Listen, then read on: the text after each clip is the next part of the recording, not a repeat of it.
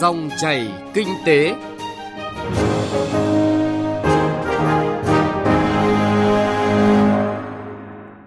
Biên tập viên Thu Trang kính chào và cảm ơn quý vị và các bạn đang lắng nghe dòng chảy kinh tế hôm nay. Trong 20 phút của chương trình, chúng tôi sẽ chuyển tới quý vị và các bạn những nội dung đáng chú ý sau.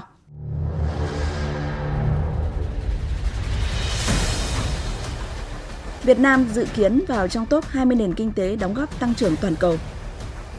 Sự cần thiết triển khai xây dựng bộ chỉ tiêu đánh giá chiến lược kinh doanh, phát triển thị trường, xây dựng thương hiệu, tham gia các chương trình hỗ trợ của nhà nước thuộc đề án xây dựng bộ chỉ tiêu đánh giá mức độ phát triển của doanh nghiệp theo quyết định số 1255 của chính phủ.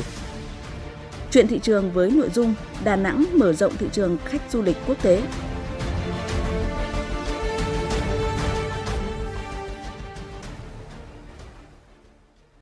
Trước tiên, chúng tôi chuyển tới quý vị và các bạn những thông tin kinh tế đáng chú ý. Số liệu từ Quỹ tiền tệ quốc tế cho thấy Việt Nam dự kiến sẽ nằm trong top 20 nền kinh tế đóng góp nhiều nhất vào tăng trưởng GDP toàn cầu trong năm nay. Hãng tin Bloomberg mới đây đã phân tích số liệu từ Quỹ tiền tệ quốc tế để đưa ra thống kê về 20 nền kinh tế dự báo sẽ đóng góp nhiều nhất cho tăng trưởng kinh tế toàn cầu năm nay. Trong danh sách này có tên Việt Nam, trong đó mức đóng góp của Việt Nam tương đương với các nền kinh tế như là Malaysia, Thái Lan và Canada.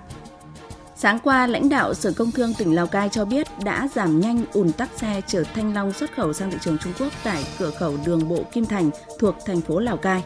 Theo lãnh đạo Sở Công Thương tỉnh Lào Cai, trong những ngày qua, khi xảy ra hiện tượng ùn nứ thanh long tại cửa khẩu, cơ quan chức năng đã tăng cường chỉ đạo các bộ phận chuyên môn thuộc sở và phối hợp chặt chẽ với Ban Kinh tế cửa khẩu và Hải quan, biên phòng để thực hiện các giải pháp ưu tiên thông quan thanh long phối hợp với phía Trung Quốc tháo gỡ vướng mắc kỹ thuật để đẩy nhanh tốc độ và tăng lưu lượng thông quan xe chở thanh long qua cửa khẩu Kim Thành. Các lực lượng liên ngành tại cửa khẩu Kim Thành đã ưu tiên xe chở thanh long làm thủ tục thông quan vào đầu giờ mỗi ngày kéo dài cho đến hết 17 giờ, hạn chế thông quan quặng sắt và một số hàng hóa khác để tăng lưu lượng thông quan thanh long.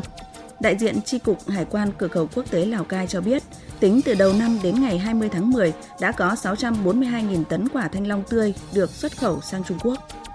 Bộ trưởng Bộ Tài chính Đinh Tiến Dũng cho biết tình hình nợ động thuế vẫn còn cao. Tổng số tiền nợ thuế tính đến ngày 31 tháng 8 năm nay là hơn 88.200 tỷ đồng, tăng 8,2% so với thời điểm cuối năm ngoái. Trong đó tiền nợ thuế không còn khả năng nộp ngân sách là 42.990 tỷ đồng. Trong số nợ động thuế này, theo thống kê, đánh giá của cơ quan quản lý thuế là do người nộp thuế đã chết, mất tích, mất năng lực hành vi dân sự, tự giải thể, phá sản, bị thiên tai, thảm họa bất ngờ, không còn khả năng nộp ngân sách nhà nước.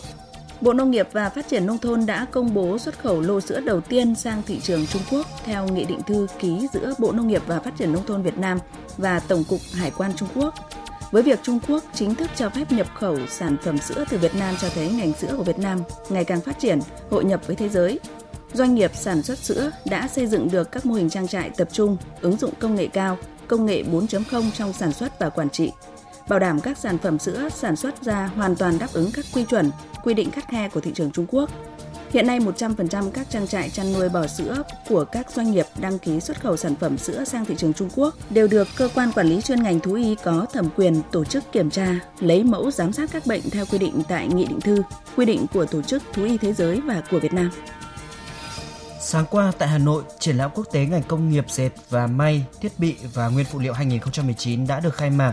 Triển lãm với quy mô hơn 5.700 m2 có sự tham gia của 179 nhà cung ứng đến từ 15 quốc gia và vùng lãnh thổ trên thế giới. Triển lãm tạo điều kiện cho các doanh nghiệp dệt may Việt Nam có cơ hội giới thiệu, tham quan, tìm hiểu, lựa chọn thiết bị có trình độ công nghệ hiện đại, thân thiện với môi trường, được sản xuất từ các nước công nghiệp tiên tiến để định hướng đầu tư thêm công nghệ mới nhằm sản xuất và cung cấp thêm nguồn nguyên phụ liệu dệt may với số lượng và chất lượng cao, tăng dần tỷ lệ nội địa hóa, chủ động đáp ứng nhu cầu đa dạng của khách hàng trong và ngoài nước, nâng cao giá trị gia tăng sản phẩm, góp phần vào việc phát triển ngành dệt may Việt Nam hội nhập hiệu quả hơn với khu vực và quốc tế.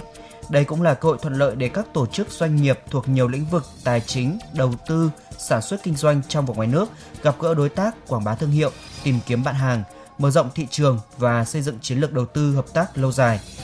Triển lãm quốc tế ngành công nghiệp dệt và may, thiết bị và nguyên phụ liệu 2019 sẽ diễn ra đến hết ngày 25 tháng 10. Thông tin nhanh, chân thực, phân tích sâu những diễn biến thị trường, vấn đề kinh tế. Các chuyên mục hấp dẫn,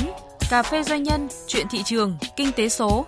Dòng chảy kinh tế phát sóng lúc 9 giờ 5 phút đến 9 giờ 25 phút và phát lại vào 13 giờ 25 phút đến 13 giờ 45 phút các ngày từ thứ hai đến thứ sáu hàng tuần trên kênh thời sự VOV1 của Đài Tiếng nói Việt Nam.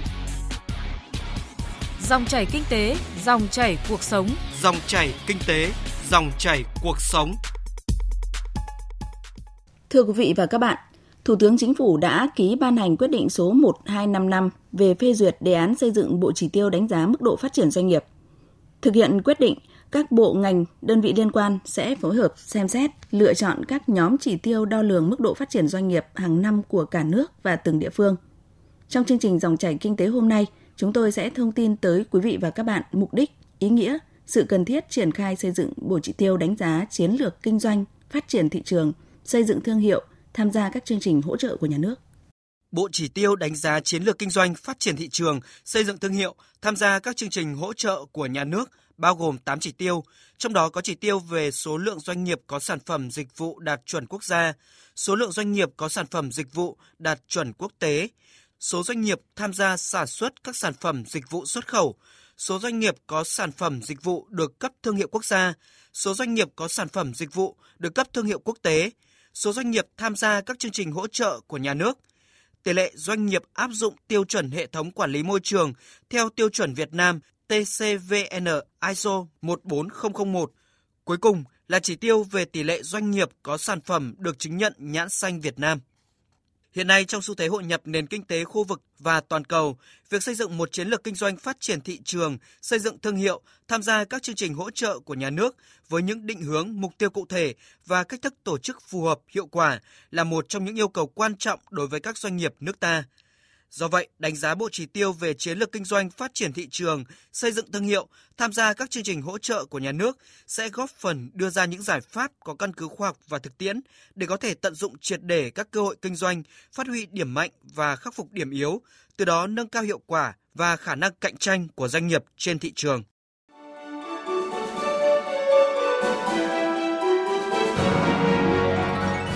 Dòng chảy kinh tế, dòng chảy cuộc sống.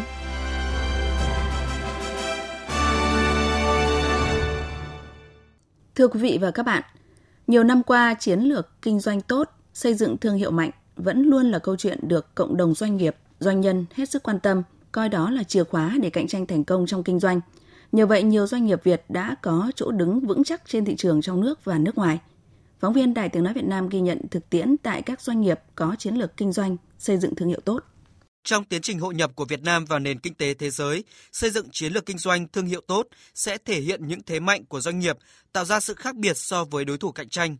Tuy vậy, hiện nay phần lớn doanh nghiệp nước ta có quy mô vừa và nhỏ, chưa có điều kiện đầu tư nhiều cho xây dựng thương hiệu. Vì vậy, hỗ trợ xây dựng chiến lược kinh doanh, xây dựng thương hiệu cho hàng hóa, dịch vụ của doanh nghiệp để tăng giá trị gia tăng, thúc đẩy xuất khẩu cũng như tăng cường khả năng nhận biết hàng hóa dịch vụ trên thị trường là điều vô cùng cần thiết. Với chiến lược phát triển thị trường trong nước, Tổng công ty May 10 ngoài việc áp dụng các tiêu chuẩn và thiết bị công nghệ hiện đại còn phải luôn cải tiến mẫu mã, đáp ứng nhiều phân khúc thị trường. Ngoài các sản phẩm áo sơ mi truyền thống, Tổng công ty May 10 đã đưa ra thị trường dòng sản phẩm bộ vest tông nam nữ đáp ứng nhu cầu người tiêu dùng trong nước, nâng cao tính cạnh tranh. Trong nghiên cứu, thiết kế, Tổng công ty May 10 chú trọng các yếu tố văn hóa từng vùng miền, thói quen để đưa ra những sản phẩm phù hợp với thị hiếu của người tiêu dùng Việt Nam. Ngoài việc đầu tư thu hút các nhà thiết kế thời trang để chủ động đưa nhiều mẫu quần áo phù hợp với thị hiếu người tiêu dùng, các yếu tố kích cỡ, kiểu dáng của sản phẩm được tính toán phù hợp với kích cỡ và phong cách của người Việt Nam, nhưng vẫn tiếp cận xu thế thời trang quốc tế, đáp ứng cho nhiều đối tượng tiêu dùng ở nhiều phân khúc khác nhau.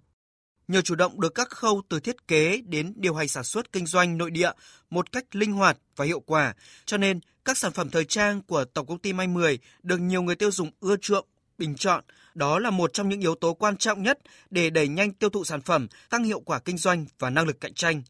Việc kiên trì thực hiện mục tiêu nâng cao chất lượng, đa dạng sản phẩm chiếm lĩnh thị trường đã làm cho thương hiệu Tổng công ty May 10 có lợi thế cạnh tranh tại thị trường trong nước. Ông Thân Đức Việt, Tổng Giám đốc Tổng công ty May 10 cho biết, phát triển thị trường nội địa thông qua việc phát triển thương hiệu mạnh, mở rộng kênh phân phối, đa dạng hóa mẫu mã sản phẩm là giải pháp chiến lược, đồng thời là bí quyết thành công của doanh nghiệp. Về những cái lợi thế của May 10 thì tôi cho rằng cũng khó có thể có cái hãng thời trang nào có thể cạnh tranh được. Ví dụ như đơn cử, chúng tôi là một trong những cái doanh nghiệp vừa có năng lực sản xuất và vừa uh, là nhà phân phối cho người tiêu dùng trong nước. Cái thứ hai thì chúng tôi cho rằng doanh nghiệp Việt nói gì thì nói, tổng công ty May 10 chúng tôi để đưa ra được một sản phẩm thì chúng tôi từ cái khâu mà uh, nghiên cứu tâm lý tiêu dùng của người tiêu dùng rồi đưa ra những cái thiết kế, đưa ra những lựa chọn nguyên liệu để phù hợp cho từng vùng miền thì cái này chắc chắn là tổng công ty 10 chúng tôi sẽ làm nhanh hơn. Vì chúng tôi là người Việt Nam và chúng tôi là doanh nghiệp Việt Nam chúng tôi sẽ hiểu hơn. Và cái yếu tố thứ ba thì tôi cho rằng là về quản lý chất lượng sản phẩm. À, May 10 là một đơn vị mà xuất khẩu rất là nhiều. Tuy nhiên chúng tôi đã đưa ra một tiêu chí là đối với cái hàng nội địa mà chúng tôi bán tại thị trường nội địa thì chúng tôi có cái yêu cầu về quản lý chất lượng sản phẩm còn cao hơn tiêu chí của những cái hãng thời trang nhập khẩu nhưng giá thì chúng tôi lại giá chỉ bằng một phần hai hoặc một phần ba so với giá mà chúng tôi xuất khẩu thôi. Trong bối cảnh hội nhập và nền kinh tế thế giới, nhiều doanh nghiệp nhỏ của nước ta cũng đã xây dựng thành công thương hiệu, tạo dựng uy tín của doanh nghiệp đối với người tiêu dùng. Nhiều năm dành thời gian tâm huyết nghiên cứu loại giấm ăn có hương vị đặc trưng từ quả vải, công sức của bà Bạch Kim Ngân, giám đốc công ty trách nhiệm hữu hạn thương mại Ngân Giang đã được ghi nhận bằng thành công của thương hiệu giấm Kim Ngân trên thị trường. Kiên trì với từng đơn hàng nhỏ lẻ, tích cực liên lạc với đối tác tiểu thương ở các chợ, rong ruổi khắp các tỉnh thành phía Bắc, những nỗ lực cũng được đền đáp. Với chất lượng tốt, hương vị đặc trưng, giấm vải Kim Ngân dần ghi dấu ấn và tạo được chỗ đứng vững chắc trên thị trường. Bà Bạch Kim Ngân chia sẻ quá trình xây dựng thương hiệu, phát triển thị trường của công ty.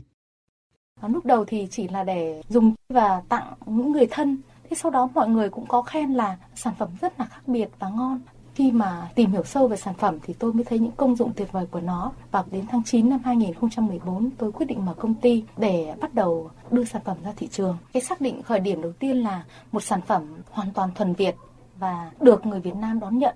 Thành thử là tôi đã đặt ra bốn nguyên tắc vàng để sản xuất đó là khởi đầu nhỏ, tự mình làm, đi trước thời đại và cũng không quá quan trọng tiền bạc. Và mỗi một ngày thì ờ, bản thân doanh nghiệp chúng tôi đều kiên quyết đặt cái chất lượng sản phẩm lên hàng đầu để tạo ra những sản phẩm hoàn toàn đạt về yêu cầu thực phẩm chất lượng. Theo các chuyên gia, chiến lược kinh doanh phát triển thị trường, xây dựng thương hiệu là yếu tố quan trọng giúp doanh nghiệp cạnh tranh. Đặc biệt trong bối cảnh hiện nay, xây dựng thương hiệu không chỉ giúp doanh nghiệp phát triển bền vững mà còn làm nên danh tiếng, thương hiệu của cả một quốc gia. Tuy nhiên hiện nay việc xây dựng chiến lược kinh doanh phát triển thị trường vẫn còn những hạn chế. Trước hết là có quá ít thương hiệu Việt mạnh, nguyên nhân chính vẫn nằm ở nhận thức và hành động của cộng đồng doanh nghiệp khi một bộ phận không nhỏ vẫn chưa quan tâm đủ, coi trọng thương hiệu, chưa coi đây là công cụ cốt yếu để đưa sản phẩm đến được với người tiêu dùng. Bên cạnh đó, sự vào cuộc của cơ quan nhà nước dù đã có tiến triển, nhưng nhiều nơi vẫn chưa thực sự quyết tâm, quyết liệt trong triển khai các giải pháp hỗ trợ doanh nghiệp xây dựng thương hiệu – cộng thêm nguồn lực cho việc xây dựng chiến lược kinh doanh thương hiệu tại các doanh nghiệp nói riêng cũng như các chương trình nói chung còn thiếu. Công tác quảng bá xúc tiến hình ảnh chưa đồng bộ, thiếu hệ thống khiến sức lan tỏa của thương hiệu Việt chưa đạt được như yêu cầu. Do đó, theo các chuyên gia, cơ quan nhà nước cũng cần vào cuộc tích cực, hướng dẫn chi tiết hơn để doanh nghiệp, doanh nhân hiểu được ý nghĩa của việc xây dựng chiến lược kinh doanh thương hiệu tốt. Phó giáo sư tiến sĩ Nguyễn Quốc Thịnh, Viện Nghiên cứu Chiến lược Thương hiệu và Cạnh tranh nhận định, mỗi doanh nghiệp có những điều kiện khác nhau về mặt tài chính, năng lực quản trị. Do vậy thì quá trình xây dựng thương hiệu cũng gặp không ít rủi ro và sức ép. Tuy nhiên, không phải chỉ đến khi doanh nghiệp lớn mạnh mới cần quan tâm đến xây dựng chiến lược kinh doanh, thương hiệu, mà cần phải chú trọng ngay từ những bước đầu và cần thực hiện song song với quá trình phát triển của doanh nghiệp. Xây dựng thương hiệu về thực chất đó là tìm mọi cách để tạo dựng được hình ảnh tốt đẹp về sản phẩm của mình trong tâm trí khách hàng và công chúng vì vậy mỗi một doanh nghiệp sẽ có một cái thị trường mục tiêu của mình sẽ có một cái tập khách hàng mục tiêu của mình là khác nhau mình hãy tạo dựng được hình ảnh thật sự tốt đẹp về cái sản phẩm của mình trong cái nhóm khách hàng mục tiêu ấy trước Hiện nay, quá trình hội nhập đang mang đến nhiều cơ hội cho doanh nghiệp nước ta, nhưng điều này cũng sẽ dẫn đến việc cạnh tranh ngày càng khốc liệt. Chính vì vậy, xây dựng thành công chiến lược kinh doanh, phát triển thị trường, thương hiệu là điều kiện cần thiết nhằm nâng cao vị thế cho doanh nghiệp cũng như mang lại nhiều giá trị thiết thực cho mỗi quốc gia. Vừa rồi là ghi nhận của phóng viên Đài Tiếng Nói Việt Nam về thực tiễn thành công của các doanh nghiệp có chiến lược kinh doanh, xây dựng thương hiệu tốt và những thông tin đáng chú ý về ý nghĩa, sự cần thiết của việc xây dựng bộ chỉ tiêu đánh giá chiến lược kinh doanh, phát triển thị trường, xây dựng thương hiệu, tham gia các chương trình hỗ trợ của nhà nước thuộc quyết định số 1255 về phê duyệt đề án xây dựng bộ chỉ tiêu đánh giá mức độ phát triển của doanh nghiệp.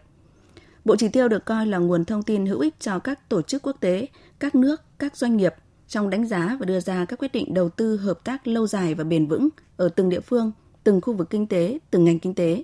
Tiếp theo dòng chảy kinh tế hôm nay là thời lượng của chuyện thị trường.